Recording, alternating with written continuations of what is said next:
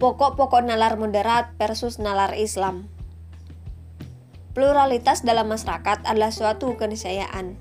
Dalam Quran Surah Al-Hujurat ayat 13 telah dijelaskan bahwa syariat Islam yang Allah turunkan mengakui adanya pluralitas dan Allah telah menetapkan banyak hukum untuk mengaturnya. Tapi konspirasi dan rekayasa barat agar Islam terlihat anti pluralitas memunculkan sikap pembelaan diri pada diri umat.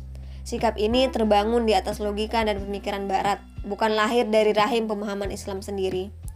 Alhasil keluarlah gagasan tentang nalar moderat yang menjadi prinsip dalam memahami dan menanggapi persoalan terkait keberagaman agama, budaya, etnik, gender, dan sebagainya. Adapun pokok-pokok nalar moderat tersebut sebagaimana rumusan Hussein Muhammad. Yang pertama, nalar yang memberikan ruang bagi pihak lain yang berbeda pendapat. Nalar moderat memiliki semangat terbuka pada pendapat yang berbeda-beda. Yang kedua, nalar yang tidak memandang kebenaran sendiri sebagai kebenaran yang mutlak. Ketiga, nalar yang menolak pemaknaan tunggal suatu teks dan mengakui bahwa setiap teks sangat mungkin ditafsirkan secara beragam. Keempat, nalar yang menghargai pilihan keyakinan dan pandangan hidup seseorang dengan mewujudkan sikap toleransi pasif maupun aktif. Dalam nalar yang moderat, keberagaman keyakinan dan pandangan hidup adalah kehendak Allah Subhanahu wa taala. Kelima, nalar yang tidak pernah membenarkan tindak kekerasan. Keenam, nalar yang selalu terbuka untuk kritik yang konstruktif. Dan yang ketujuh, nalar yang selalu mencari pandangan yang dapat mewujudkan keadilan dan kemaslahatan bersama.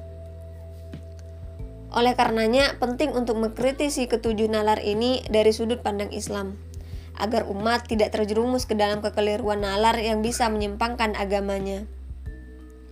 Setelah menyerang ideologi Islam dengan memutuskan keterikatan umat terhadap hukum Islam, secara halus serangan tersebut berlanjut dengan memberikan standar perbuatan yang baru untuk menggantikan standar Islam.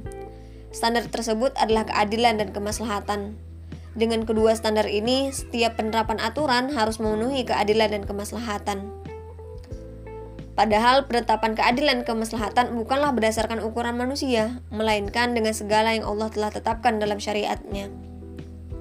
Dari pembahasan ini, sudah seharusnya kaum muslim menolak perumusan nalar-nalar tersebut karena telah jelas upaya penyesatannya.